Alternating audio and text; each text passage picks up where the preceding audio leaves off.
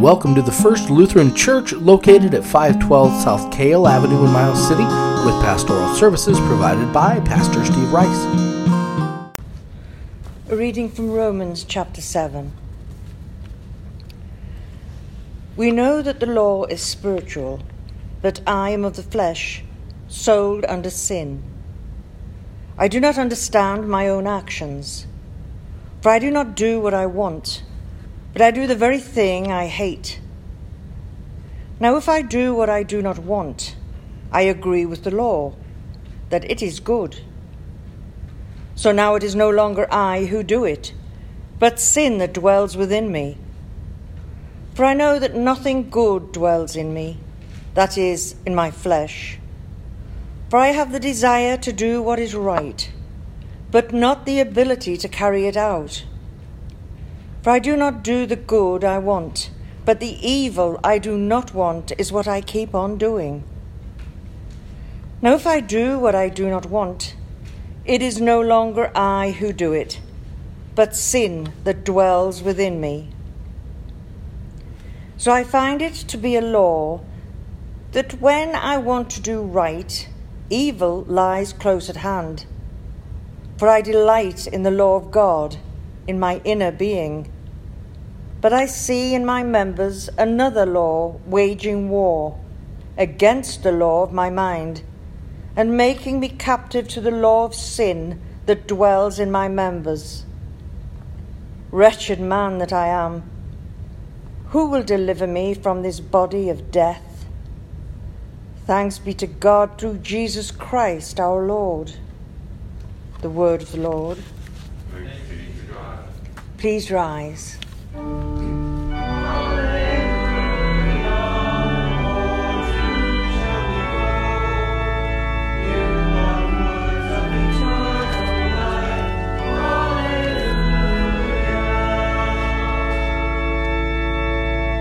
The Holy Gospel according to Matthew, the 11th chapter.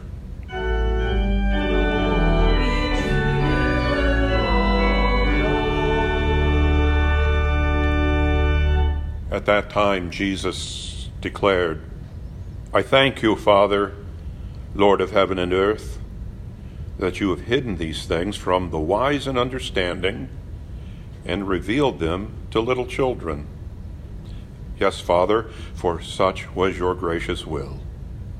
All things have been handed over to me by my Father and no one knows the Son except the Father, and no one knows the Father except the Son, and anyone to whom the Son chooses to reveal him. Come to me, all who labor and are heavy laden, and I will give you rest. Take my yoke upon you, and learn from me, for I am gentle and lowly in heart, and you will find rest for your souls. For my yoke is easy, and my burden is light the gospel of the Lord.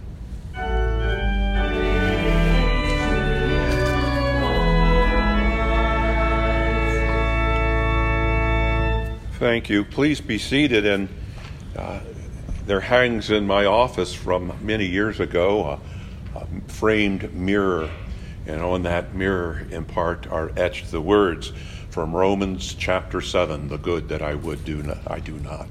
Uh, perhaps the most descriptive passage of all Scripture uh, into my own self reflection over lo these many years. Joyce, you may remember it. Your family provided it. Uh, also, today it is inescapably uh, Fourth of July weekend. And so I want to try we'll see how successfully, uh, to take some of both of those realities. Paul's letter to the Romans, right there in the seventh chapter, which I commend to you, uh, and also some of the realities uh, ongoing that we uh, are sharing together, not only as the church, but as a nation. And so I begin. We hold these truths to be self evident. These now famous secular words, you know them. These secular words expressed confidence that, while secular in the words, divine providence would make them active and alive. that divine providence made some truths so transparent, so apparent that they ought not require further explanation. Some truths so obvious in nature and by design that to any rational mind, were that mind not clouded by what Christian theology calls sin, such a little word. But uh, we have been powerfully reminded that because something is small, even microscopic, it cannot be profoundly powerful. Okay? Were the mind not clouded by sin, everyone should see truths that are self evident. First among the propositions of those who signed the Declaration of Independence on July 4th, 1776, was that all men are created equal.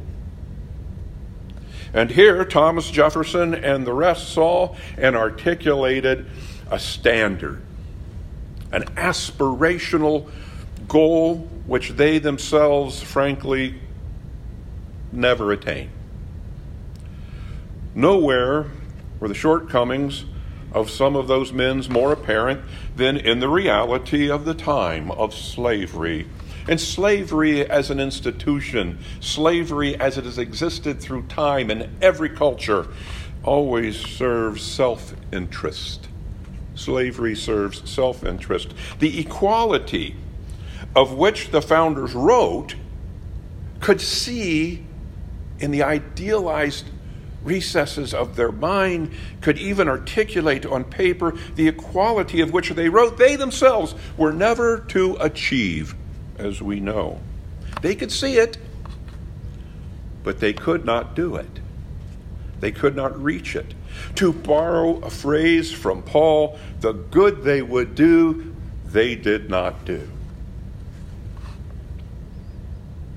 That they are endowed by their Creator with certain unalienable rights. Even though not always overtly religious, this phrase seems to hold in check the avarice of those same men I am describing. The words point to the origin of the truths of the Declaration of Independence that it sought to express, and that is that rights come from God. Rights were not privileges, granted by, as theretofore thought, kings, nor could rights be dispensed by any forthcoming government that might arise here in this place in those days.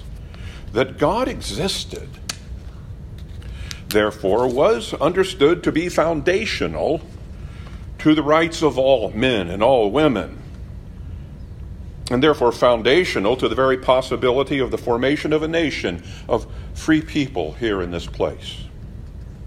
Again, as the writers of the Declaration saw it, rights did not and would not come from government, though paradoxically, it would become the government's highest obligation to protect rights, which were, in their words, and a curious choice of words it is unalienable, from which people could not be separated because rights come from God. Specifically, that among these are life, liberty, and the pursuit of happiness. Again, words you know. The Declaration's intention seems to have been to expand people's freedoms and constrict, not overly empower, any coming government at that point in time. That to secure these rights, governments are instituted by men, deriving their just powers from the consent of the governed. Governments have power. But any governmental power was to be granted by and derived from the consent of those who established it. Government was never to have intrinsic power, only borrowed power. Oh, but the authors knew, they knew and understood the minds of men even as they knew their own minds. They knew that government, more specifically, those who occupy the seats of power and authority in government, would always be tempted and often seek and take unto themselves those things which belonged exclusively to the people and could only be granted by God. They called these rights. And so they wrote whenever any form of government becomes destructive to these ends, it is the right of the people to alter or abolish it and to institute new government.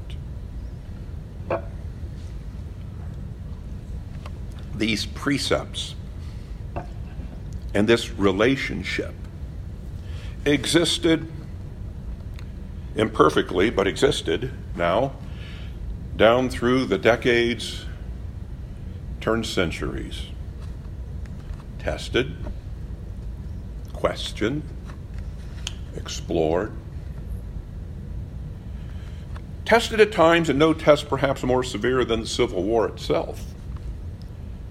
Those same self evident truths remain under tension and stress from within and without, even to this day. Increasingly, and I think this fair to, to observe, increasingly a largely ignorant populace, to them, rights are thought the bestowals of those who hold seats of governmental power. And here the word power is key. For these past weeks turned months, Americans have seen example after smoldering example of illegitimate power. Power not granted by the people, power, if not given, then taken this is a living, breathing contradiction to the Constitution and to the Declaration beneath it.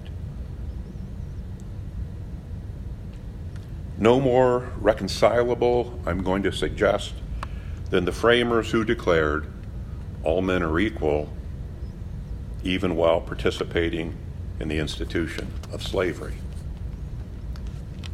And then, as now, something very dark is revealed.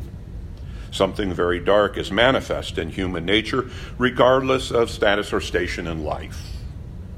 Nothing new, but very dark. Human beings seem to struggle with the law and using it for achieving the good. And perhaps this is because the law always, as well, has to do with power. With that, let's turn now to the Apostle Paul. As I say, I want to try to sit these two things on this weekend beside one another, at least in some form or fashion. Let's turn to the Apostle Paul. The lesson that you've heard, the seventh chapter of the letter he wrote to the church that he founded in the city of Rome. It has come simply to be called Romans. Let us set a few of the apostles' insight alongside both the Declaration of Independence and the political scene of this summer of the year 2020. Clearly, the one time Pharisee knew the law of God. He lived under the law of Rome, but was devoted, a Pharisee's Pharisee, as to the law self described, blameless. Paul knew the law of God, and he acknowledged the law as both good and spiritual, and by which Paul had lived his whole life. Yet Paul asserted that neither desire nor knowledge of law was ever going to be sufficient enough to achieve the good. Even desire and knowledge together, not enough to achieve the good. Righteousness by law, Paul says, will always come up wanting. The law itself is limited in its ability to produce good. But still, there remains a close association between good and the law, does there not? Thinking about good and evil, justice and injustice, author and theologian C.S. Lewis observed No one knows how bad they are, unjust, until they try to do the good, try to do justice. Now back to Paul. I have the desire to do what is right, but not the ability to carry it out. For I do not do the good I want, but the evil I do not want is what I keep on doing. Paul recognized that motivation and even good intentions do not accomplish the good. Sin prevents that. Were it so, all men were created equal would not have proven such an elusive aspirational goal in 1776. Paul put his own frustration into words, saying, I find it to be a law that when I want to do right, evil lies close at hand.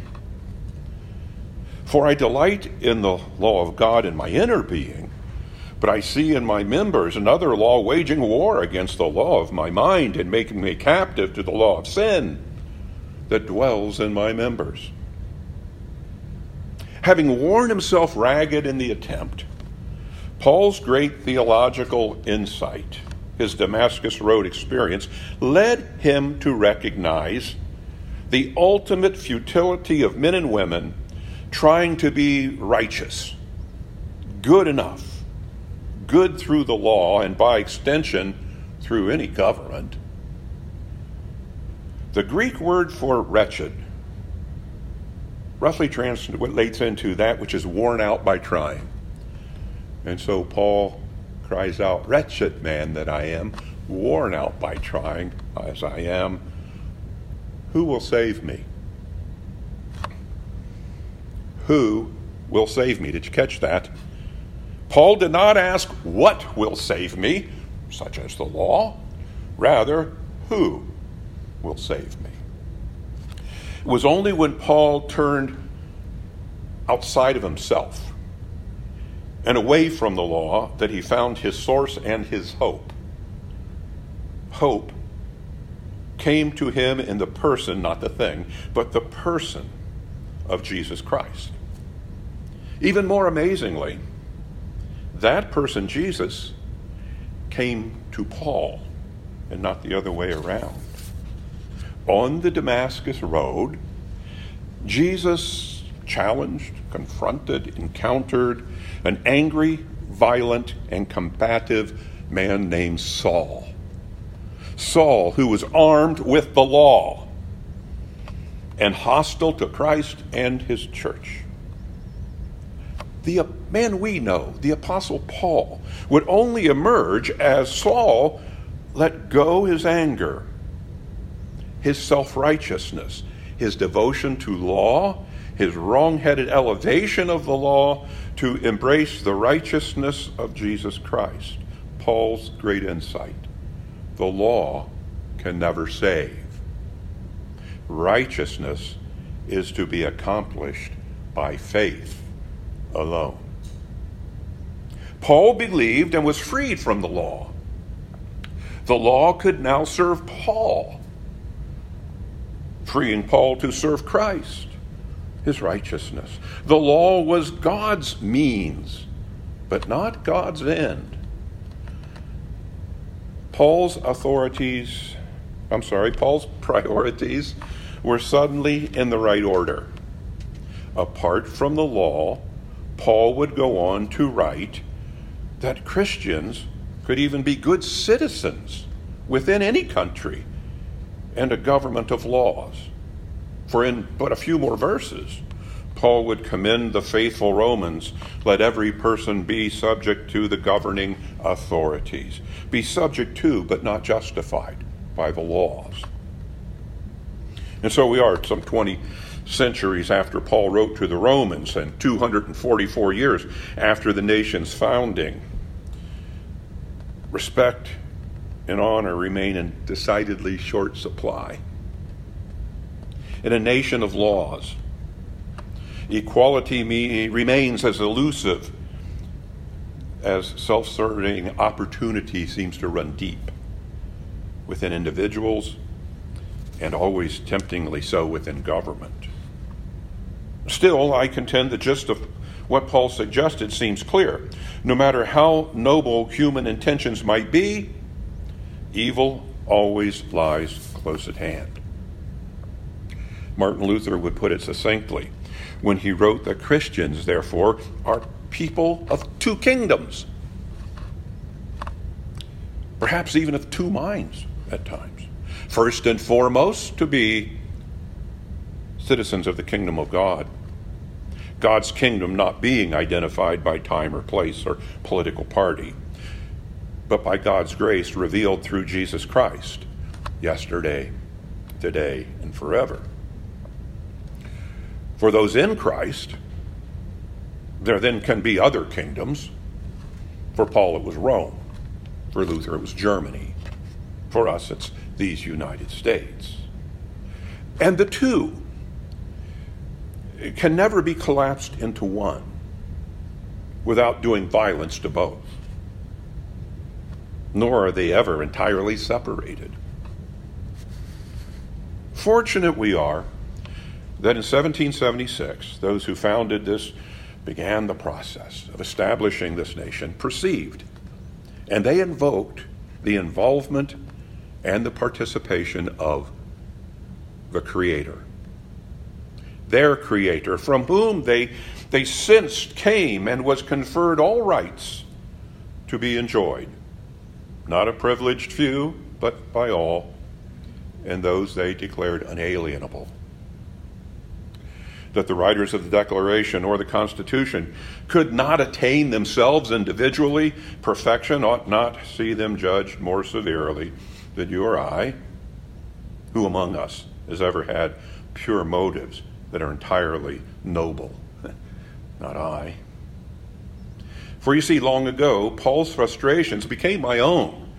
The good that I would do, that I do not do, and the evil that I would not do, that I find myself doing.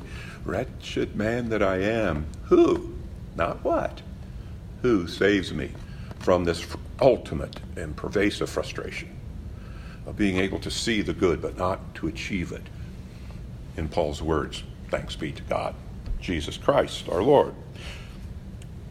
So too, Paul's redemption, in the end, not to ask what, but who is your righteousness.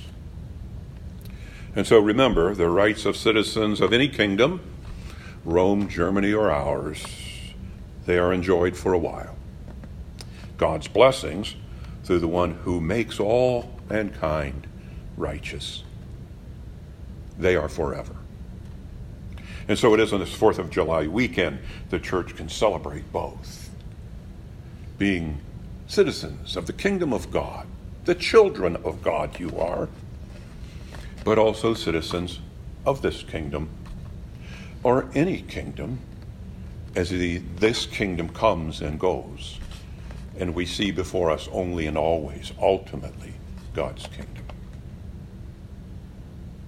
My favorite passage, or one of them, in Scripture Paul's letter to the Romans, chapter 7, for it describes me pretty well. The good that I would do, that I do not do. And the evil that I would not do, that I do. Okay? It is sin. That little word, tiny word, just like the virus, microscopic in size, and yet capable of such profound destruction, that to be saved from it, we require not another law, but rather a Savior that the Apostle Paul recognized as Jesus Christ, lo, now, so very long ago, but who remains the same then, today, forever. Amen.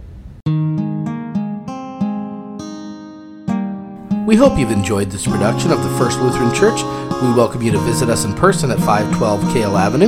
You can also find us on Facebook at First Lutheran Church, Miles City, Montana, and email us at flc at midrivers.com.